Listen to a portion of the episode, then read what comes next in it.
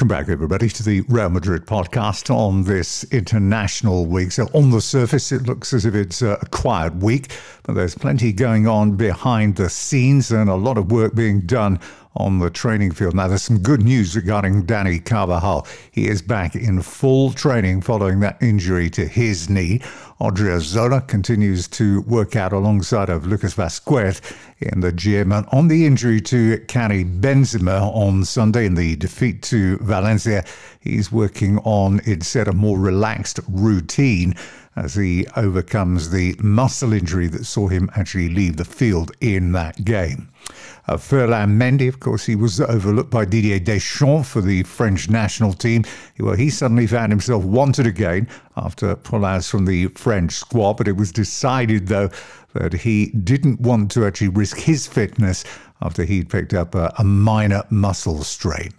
Uh, the latest update on Fede Valverde's injury is, and it's bad news, I'm afraid, he is going to be out for at least a month, which means he will miss at least six games, including Villarreal, Alaves, and Sevilla in La Liga, and then the Champions League matches against Milan, Shakhtar Donetsk, and Borussia Mönchengladbach. Now, his return, though, could be timely because it could be for the Madrid derby on the weekend of December the 12th. And Real Madrid also keeping a very close watch on the situation with the Croatian national team, which could affect Luka Modric as Vida tested positive for COVID 19. He has gone into isolation.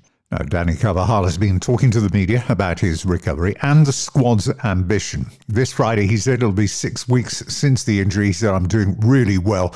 I'm beginning to use the ball now, and hopefully, after the international break, I can be available to Zidane again. He was then pressed on the recent form and the sheer unpredictability of this Real Madrid team.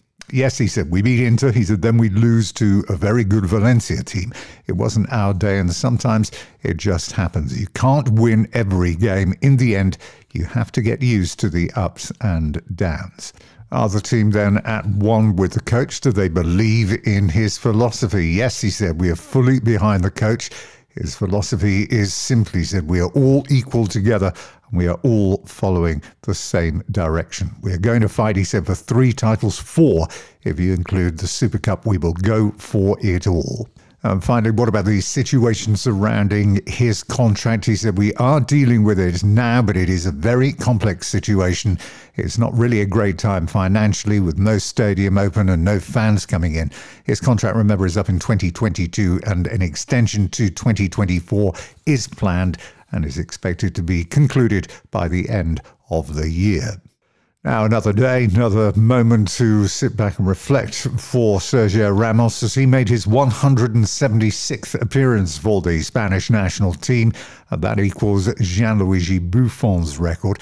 And as it stands, should he stay fit, and he remains being selected, of course, by next summer, he could hold the world record for international caps. That's currently held by Ahmed Hassan of Egypt made 184 appearances for the Egyptian national team between 1995 and his retirement in 2012. Now, Brahim Diaz has settled into life very comfortably indeed with Milan and in Serie A. He's been talking about his loan over there. He said, I'm really enjoying myself. In Madrid, he said, it was a great place to be with great teammates. But here, I'm actually playing, which is the key thing and I am showing what I can offer. He was asked about Ibrahimovic, the ageless Ibrahimovic. He said, He's the same age as my father. He said, But it doesn't really matter. I have a great connection with him. He has given me some really good advice, and we get along well, both on and off the field. He was then asked about his relationship with Zidane. He said, We have a special mutual affection. The relationship with him and me is very good. Now I'm in Milan, he said, of course there is less contact, but some days I do get messages. Now, we mentioned in the last podcast the growing frustration and dissatisfaction felt in Madrid about the lack of game time that Reinier had had at Borussia Dortmund since he signed a loan there at the start of this season. Now, since then, sporting director Michael Zorc has responded by saying that basically his physique is not up to par. Uh, his physique, he said, the problem still exists.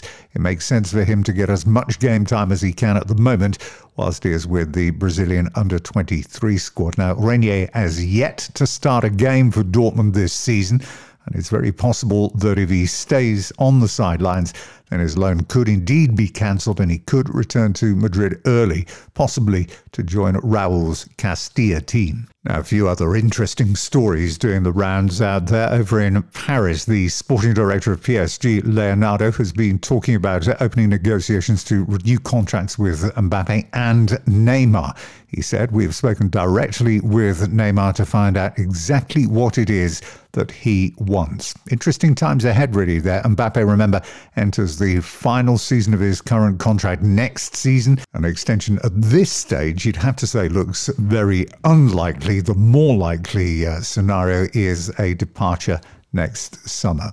What about the future of Paulo Dybala over at Juventus? He's finding life very difficult indeed under Juve coach Andrea Pirlo.